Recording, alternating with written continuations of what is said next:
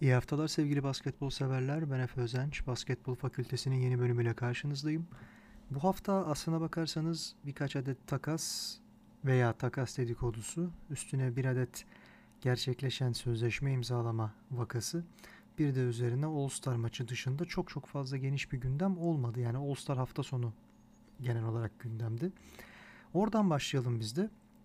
Tam belki karşı takım Durant'in takımı acaba bir şansa sahip olabilir mi vesaire diye düşünürken maçın hemen öncesinde Covid şüphesiyle diyelim Embiid ve Ben Simmons'ın maça katılması engellendi. Maçta boy gösteremediler. Yerlerine de oyuncu çağrılmadı zaten.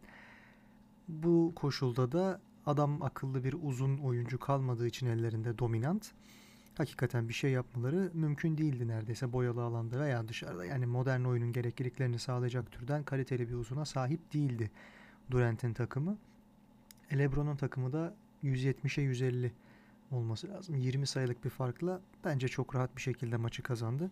E zaten LeBron'a çok fazla iş düşmedi. O da ayrı bir konu. Yannis söke söke MVP'yi aldı. Hatta MVP aldıktan sonra da LeBron'un 2016 finallerinin kazanılmasının akabinde Cleveland için gerçekleştirdiği jestin aynısını MVP ödülüyle Milwaukee için gerçekleştirdi. Tuhaf tuhaf sorulara gene en iyi benim cevaplarını vermeye devam ediyor bu arada hafta içinde onu da söyleyelim. Stephen Curry 3 sayı yarışmasını kazandı. Hem de son dakika katılan yarışmacı Mike Conley'nin önünde kazandı yani finalde onu mağlup ederek kazandı. Bu çok şaşırtıcı bir gelişme değil. Gerçekten çok güzel bir performans sergiletti bize Stephen Curry. Aynı şekilde Anthony Simons da benim tahminlerimi doğrulayacak şekilde smaç yarışmasını kazandı. Yani muhteşem bir smaç yarışması olduğunu söyleyemeyiz ama hani Cassius Stanley'e falan kıyasla bence daha iyiydi zaten Anthony Simons. Öyle olmasını da ben bekliyordum açıkçası. Yani burada bir sürpriz yaşanmadı benim açımdan. Sabonis de yetenek yarışmasını kazandı. E, uzun oyuncular, kısa oyuncular çok fazla bir şey fark etmiyor. Artık uzunların da kısalar kadar top tekniği vesaire bakımından yetenekli olmasını şart koşan bir NBA var. Dolayısıyla hani bir zamanlar uzun oyuncular da kısalarla beraber bu yarışmaya katıldığında hiç şansları olur mu olmaz mı diye konuşuyorduk bundan 4-5 sene kadar evvel. Artık öyle bir şey konuşmamız yersiz. Bir ebat farkı kalmamış. Yetenek bakımından herkes eşit şartlarda başlıyor diyebiliriz buna. E tabi All Star maçının açılışında Zion Williamson'ın arka arkaya böyle 3-4 tane Aliyup'u kaçırması da açıkçası ben, ben çok tuhaf karşıladım. Görsel şölen bakımından çok fazla şey katması beklenen oyunculardan bir tanesiydi Zion Williamson. Tam olarak öyle olmadı. Bir dahakine diyelim kısmetse. Hafta sonunun akabinde bir takım gelişmeler de ortaya çıktı tabii. Blake Griffin öncelikle Detroit'ten ayrıldıktan sonra Brooklyn Nets ile anlaştı sezon sonuna kadar mümkün mertebe bench'ten gelecek. Fakat Brooklyn Nets'in açıklarını kapatacak türden bir takviye olmadı bana kalırsa Blake Griffin. Özellikle de savunma, boyalı alanı tıkamak vesaire konusunda çok fazla bir şey katabilen bir oyuncu hiçbir zaman olmamıştı. Pivot olarak mı oynatılacak yoksa bench'ten gelip sadece işte yok için yapmaya çalıştığının veya Sabonis'in yapmaya çalıştığının bir gömlek altını mı buraya katmaya uğraşacak onu göreceğiz. Yani çok gerekli bir transfer hamlesi miydi Brooklyn için yoksa sadece isimlerinden biraz daha söz ettirmek için yani kadroya All-Star tecrübesi olmuş, eskiden süperstar seviyesinde oynamış birisini daha katmanın bazı avantajları mutlaka ki vardır. Bunlardan mı faydalanmak amacıyla bu hamleyi gerçekleştirdiler? Onu bilmiyoruz. Göreceğiz zaten nasıl bir etki edeceğini. Bu arada unutmayalım Kevin Durant halen daha yok. 10 maçtır forma giyemiyor sakatlığı sebebiyle. O yokken bile guard ikilisi şahane oynuyor Harden ve Kyrie. Gerçekten bütün uyum sorunlarını aşmış gibiler. Kyrie Irving'in kendini tam olarak oyuna, takıma, basketbola verdiği vakit neler başarabildiğini de tekrar tekrar görüyoruz. Her maç 40'lı sayı atmaya elverişli bir oyun oynuyor. E Harden da onu beslemeyi sürdürüyor açıkçası. Tabi asıl mesele şu. Playoff'lar gelip çattığında rakip savunmalar bu kadar müsamahakar olmayacak. Dolayısıyla yavaşlayan tempo, sertleşen üslup, evet içlerinde şampiyonluk tecrübesi yaşamış bir Kevin Durant ve Kyrie Irving var. Fakat şunu unutmayalım çok fazla açık alana ve tempoya dayalı yüksek tempolu hücumlar playofflarda o kadar da etkili olamıyor. Bunu net bir şekilde James Harden mesela en yakın tecrübe eden isimlerin başında. Dolayısıyla daha kompleks ve katı bir savunma anlayışı olan mesela Philadelphia gibi bir rakibe karşı veya diğer konferanstan Clippers gibi ya da savunmasıyla olmasa bile mücadeleciliğiyle ön plana çıkmış bir Lakers gibi rakip geldiği vakit Brooklyn'in bir şeyleri bu kadar rahat yapamayacağını öngörebiliriz ama gene de şampiyonluk adayı konumundalar mı şu an? Evet. Yani Milwaukee'den çok daha ön sıradalar bu konuda onu da söyleyelim. Transfer hamlesi derken Cedi Osman'ın da taliplileri artıyor. Clippers ve Brooklyn'den sonra Golden State Warriors çok açık bir şekilde ilgisini belli etti. Cedi'ye neden bu kadar ilgi gösteriyorlar yani bu sezon? O da enteresan çünkü bu takımların her biri neticede Cedi'yi bench için düşünüyor. İlk beşlerinde kullanacakları bir durumda değil şu an Cedi. Dahası bu takımların hiçbirisi zaten şampiyonluk dışında bir şey hedefleyen takımlar değil. Golden State'i belki burada biraz kenara ayırabiliriz bu sezon için. Ama gelenek olarak baktığımızda Golden State'e halen daha başarı tandansını sürdürmek için gerekli malzemeye sahip.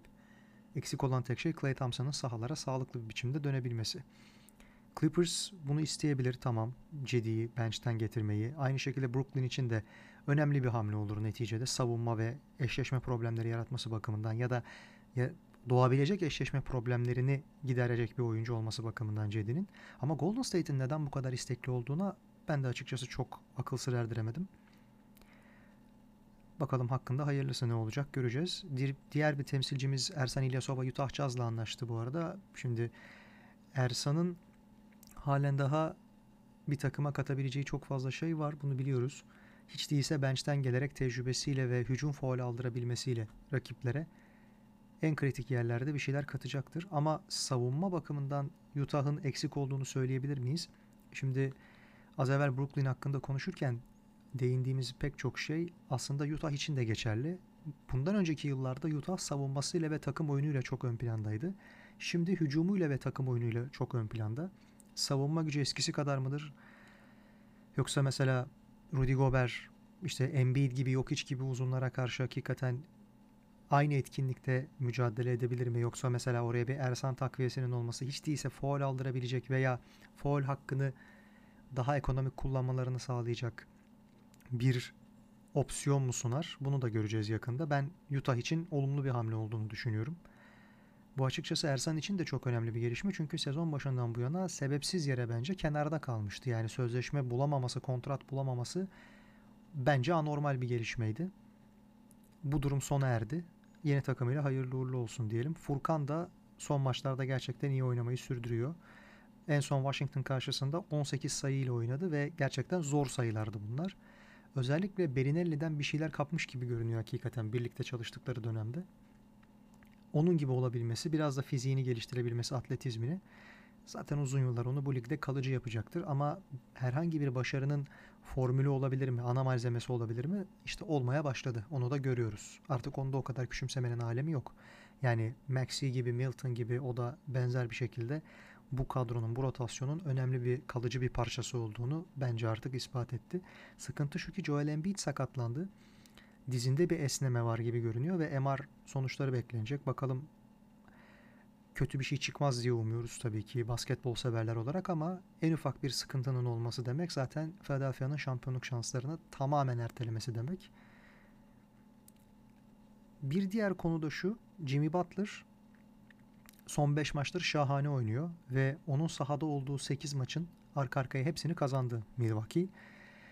Düzeltiyorum Miami. Miami'de şöyle bir durum var. Ortalık süt liman değil.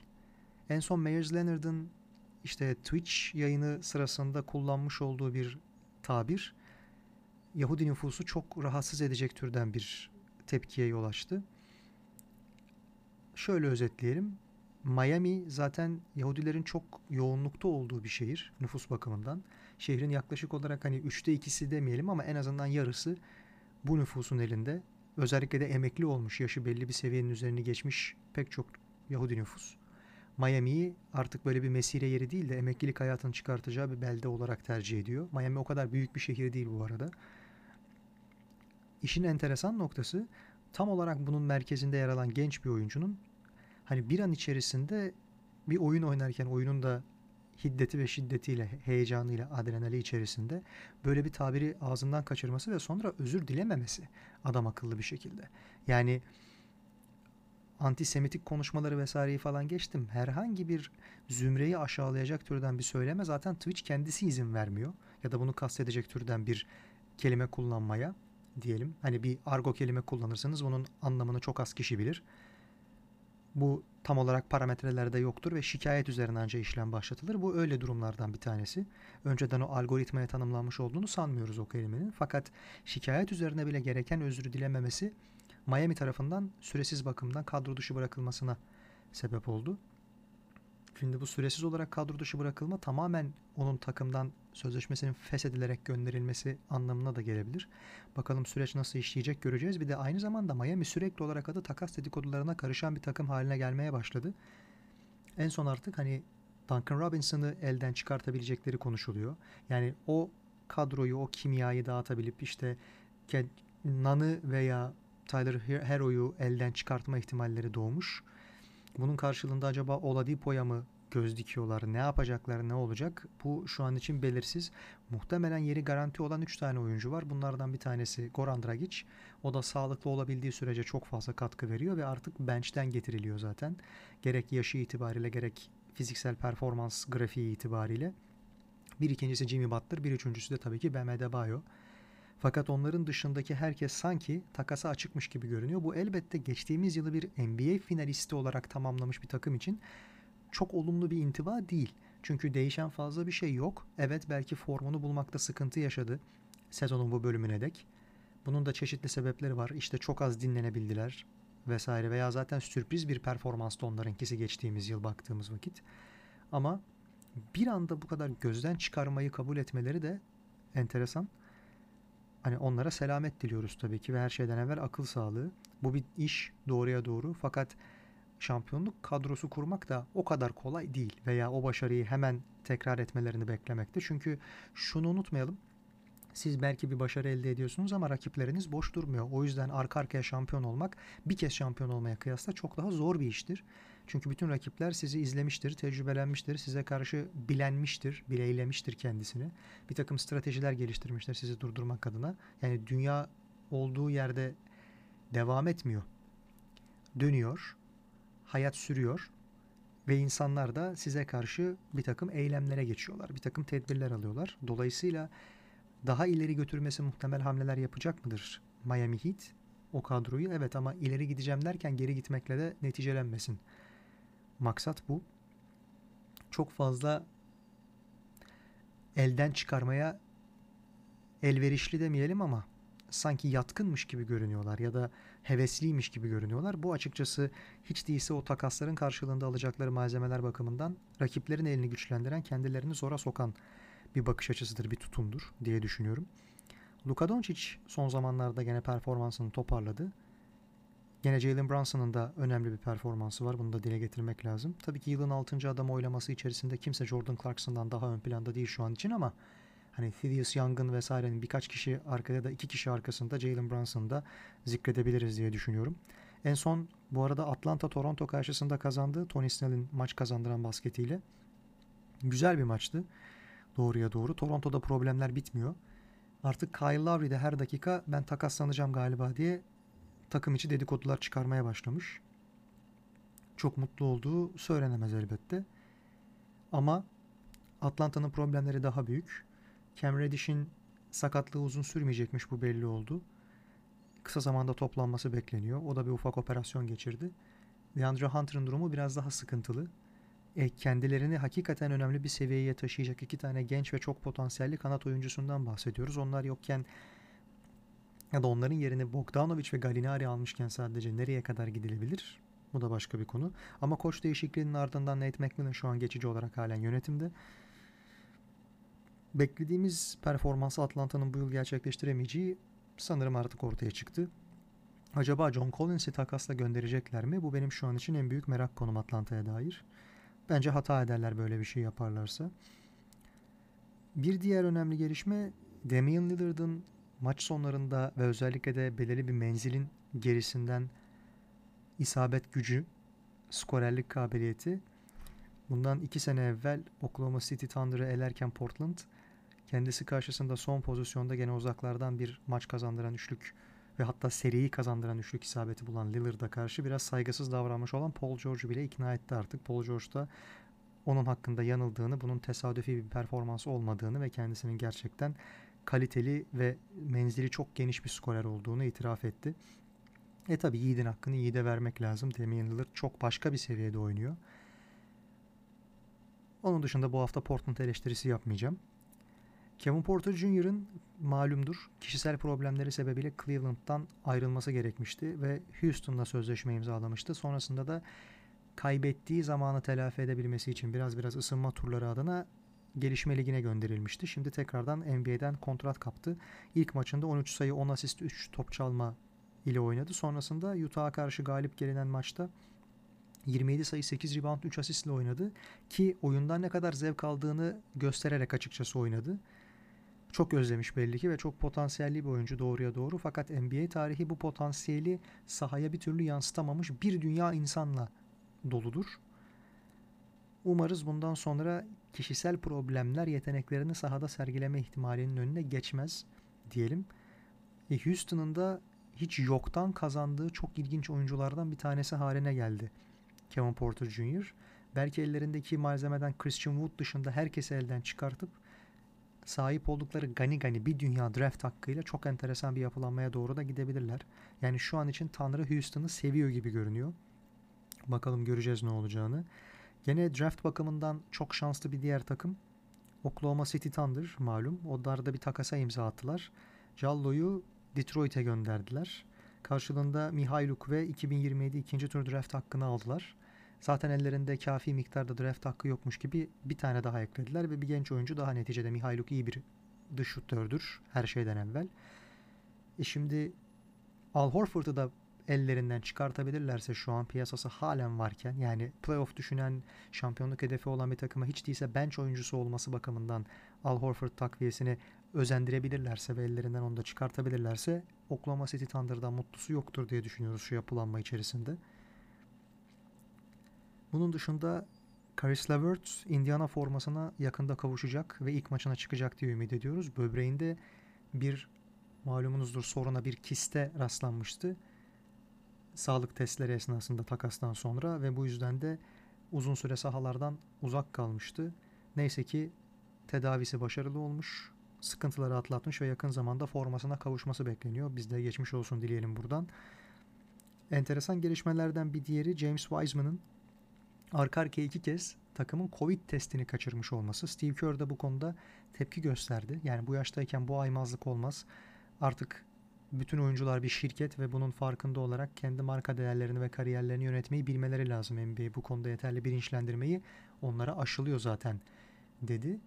Hani niye bu kadar başına buyruk olur bir insan veya niye Covid testinden kaçmaya çalışır? Bu da ayrı bir konu. Çünkü neticede şu an takımın hali hazırda çok çok önemli bir parçasıymış gibi kullanılmıyor. Rotasyon içerisinde Wiseman. Son dönemlerde bench'ten getiriliyordu zaten. E bu dönemde eğer ki teşebbüs ettiği hatalı bir davranış biçimi varsa yani işte Covid'li birisiyle temas etmek vesaire gibi. Bunu saklamanın ne alemi olacak? NBA tarihinden belki hatırlayanlar olacaktır. Bir Sean Respert olayı vardır. 90'ların ortasından sonuna dek kariyerini sürdürmüş bir isimdir Sean Respert. Bir kolej yıldızıydı aynı zamanda. Hani işte Ed O'Bannon gibi, Khalid Reeves gibi NBA'de çok başarılı olması beklenirken aslında hiç bu başarıya ulaşamamış, yazık olmuş potansiyellerden bir tanesiydi.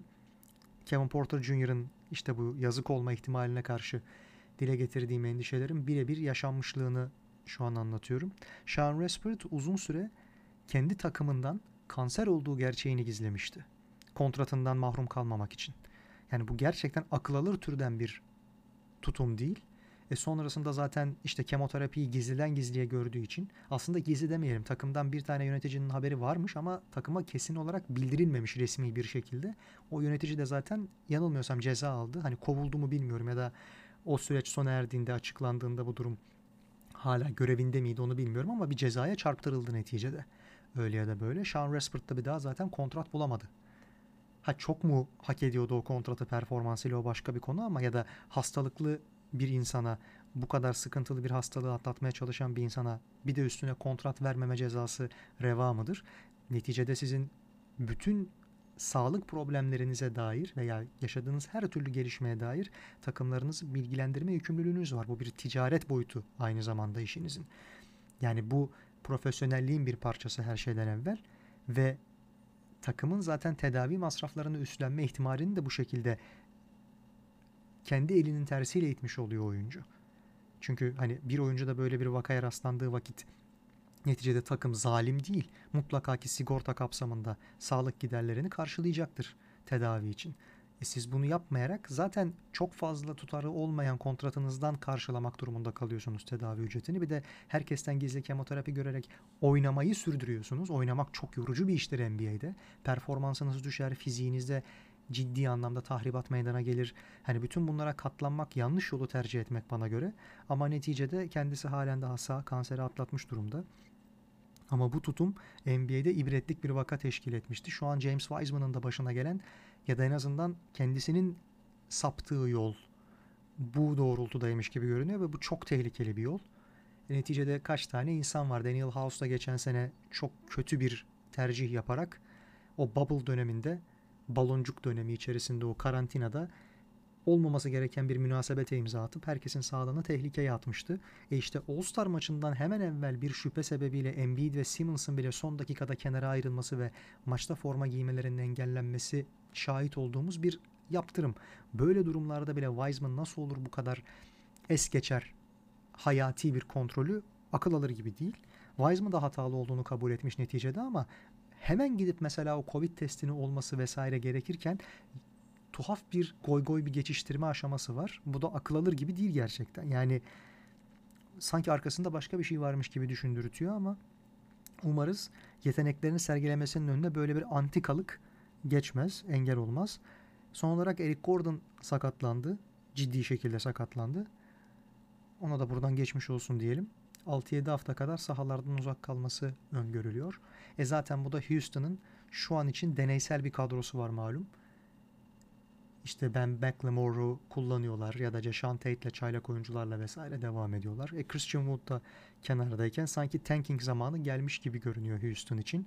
Çünkü John Wall'un şu yapılanma içerisinde tek başına bir şey başarma ihtimali hemen hemen hiç yok. Belki boşuna uğraşmayacaklardır. Ve hani akıbetinin ne olacağını göreceğiz zaten Houston'ın ama gelecekleri parlak. Bu sene bir şey beklemek gerçekçi olmasa bile. Anthony Davis'in sakatlığı içerisinde şu an Kyle Kuzma biraz daha ön plana çıkmış gibi görünüyor.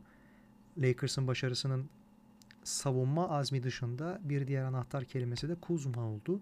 Bunun dışında Marc Gasol'la yolların ayrılabileceği konuşuluyor. Çünkü sezon başında onu transfer ederken ki beklentilerinin hemen hemen hiçbirisini karşılayamamış gibi görünüyor Marc Gasol.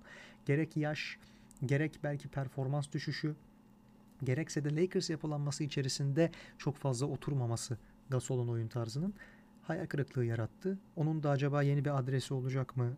İşler nasıl gelişecek göreceğiz. Çünkü kariyeri belki hiç şampiyonluk kazanmadan tamamlanacak derken Valanciunas takasının hemen ardından Toronto ile bir şampiyonluk mucizesi yaşadı Marc Gasol ve o şampiyonluğun da çok önemli parçalarından bir tanesiydi. Onun yerine düşünülen mesela Aaron Baines gibi bir isim katiyen benzer şekilde katkı veremediği gibi zaten ona müsait bir oyun yapılanması da olmadığı için Toronto'nun baştan itibaren kadük kalmış bir transferdi. Aaron Baines. Şu anda da o performans sürüyor zaten. Ve Boucher dışında çok fazla bir şey zaten ön plana çıkmıyor şu an Toronto'da. Siakam'ın da halen sallantıda bir kariyeri olduğunu söyleyebiliriz. Yani bu kadar şaşırtıcı benim için. Yani en çok gelişme gösteren oyuncu ödülüne almış veya bu ödüle her ay her dakika aday gösterilmesi muhtemel bir oyuncunun geleceğin süper süper yıldızlarından bir tanesi olması beklenen bir oyuncunun ileri gidecekken iki adım geri gitmesinin çok mantıklı, rasyonel bir izahatını ben açıkçası yapamıyorum. Çünkü elimde yeterince done yok. Yani her şeyi bilmem lazım ki açıkçası onun ruh dengesine dair. Bu tıpkı işte Kyrie Irving'in kendi zihniyeti içerisinde bir takım şeyleri düşünüp farklı algılaması, oksijenini değişik şekillerde yakması ve dışarıya farklı beyanatlar, farklı tutumlar çıkarması gibi bir durum. Tam olarak o frekansa hemhal olamadığımız vakit rasyonel bir açıklama da getiremiyoruz veya bundan sonrasında ne yapar öngöremiyoruz. Kolay değil. Son olarak bizim ligimizdeki performanslara biraz bakalım. Daha doğrusu bizim temsilcilerimizin Avrupa performanslarına bakalım. Bu daha akil bir analiz olur. Efes hakikaten vur kır parçala şeklinde devam ediyor. Yanlış anlaşılmasın tarzları vahşi olduğu için değil ama hani buldozer gibi ezip geçtikleri için diyelim rakiplerini. helal olsun açıkçası. Geçtiğimiz yıl eğer Covid sebebiyle Euroleague tatil edilmemiş olsaydı, lig neticelenebilmiş olsaydı muhtemelen Efes şampiyon olacaktı. Şu anda da o eski formlarını bulmuş durumdalar. Larkin'in formsuzluğu sona erdi. Bu kadar maç temposu içerisinde milli maçlarda da Larkin gerekli performansı sergilemeyi başardı. Gerçekten örnek bir profesyonel. Mitch için çok enteresan çıkışları olabiliyor. James Anderson bile hakikaten kendi kahramanlığını hatırladı. Ama belki de en önemli pay burada Tibor Plyce'ın sakatlığında aldığı şansı çok iyi değerlendiren Sertaç Şanlı'ya ait. Belki rebound gücünden biraz ödün vermiş gibi görünüyor. Çok mücadeleci bir reboundçuydu Sertaç hatırlayanlarınız vardır. Özellikle de Beşiktaş kariyeri döneminde. Fakat şu an Efes'te bulmuş olduğu o skorerlik ve jokerlik performansı imkanını çok iyi şekilde değerlendirdi. Hakikaten bambaşka bir seviyede oynuyor. 30'undan sonra gelişmeye başlayan Türk oyuncular gibi işte Kerem Gönlüm mesela bunların başlıcasıydı eskiden. Fırsat verildiğinde ve evet topu kullan, dilediğini yap, biz sendeki o yeteneği görelim diye icazet aldıkları vakit koçlarından bir şeyleri başarabiliyor Türk oyuncular. Ümidi kesmemek lazım, yatırımı kesmemek lazım. Onlardan kolay kolay vazgeçmemek lazım. Sırf skorerlik bakımından hazır geliyorlar bizim ligimize diye her yatırımı yabancılara yapmamak lazım. Bunu da söyleyelim. Fenerbahçe'de de Gudur için olmadığı maçta Valencia'ya kaybedildi ve düşük bir skor elde edildi neticede. Fenerbahçe'nin durumu bana kalırsa tamamen form grafiği ile alakalı bir şey. Çünkü oyuncular oynamaya karar verdikleri vakit hem çok tempolu hem de üst düzey bitiricilikle oynuyor Fenerbahçe ve çok önemli galibiyet serilerinde de imza attı. Efes'e toslayana dek. Şimdi ilk dört içerisinde bitirmeyi garantiledi Efes. Fenerbahçe'de muhtemelen ilk dörtte bitirecektir. İş ki Guduric gibi bir eklemenin yarattığı etki görüyoruz zaten. Onun yokluğunda pas trafiğinin bu kadar hasar almasını, yara almasını ben çok fazla makul bir açıklama olarak görmüyorum. Muhtemelen oyuncular gününde değillerdir veya rakip çok terstir. Ki Valencia öyle bir rakip. Ama mesela Kyle O'Quinn çok iyi uyum sağladığını, Dechampierre'in hakikaten çok önemli bir joker haline geldiğini görüyoruz. Şimdi Perez gibi bir oyuncunun mesela orada halen ne yaptığını veya daha iyi bir ikamesinin olup olmayacağını ben her zaman tartışmayı açarım. Ama şu an için Fenerbahçe'de sanki beklenileni karşılıyormuş ve elindeki malzemeden memnunmuş gibi görünüyor. Bu arada Dekolo hakikaten çok çok iyi oynamaya başladı. Yani alıştığımız o Dekolo'dan gerçekten esintiler görüyoruz hemen hemen her maç. Bir iki maçlık form düşüşü, grafiği vesaire bunlar çok yanıltıcı olmasın veya enseyi karartmasın kimse. Muhtemelen hani CSK dahil Fenerbahçe'yi veya Efes'i şu an zorlayacak bir kadro yok gibi görünüyor. En formda iki tane takım.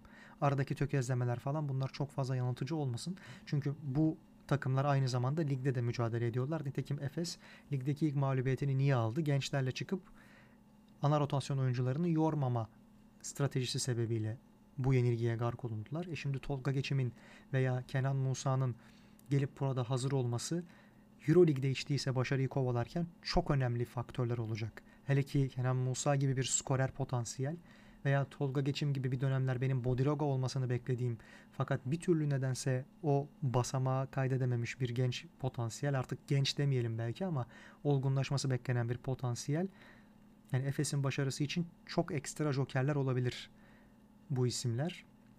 Dolayısıyla merakla bekliyoruz ve her türlü başarılarının devamını diliyoruz bu iki temsilcimizin diyelim. Bu haftalık programı burada noktalıyorum.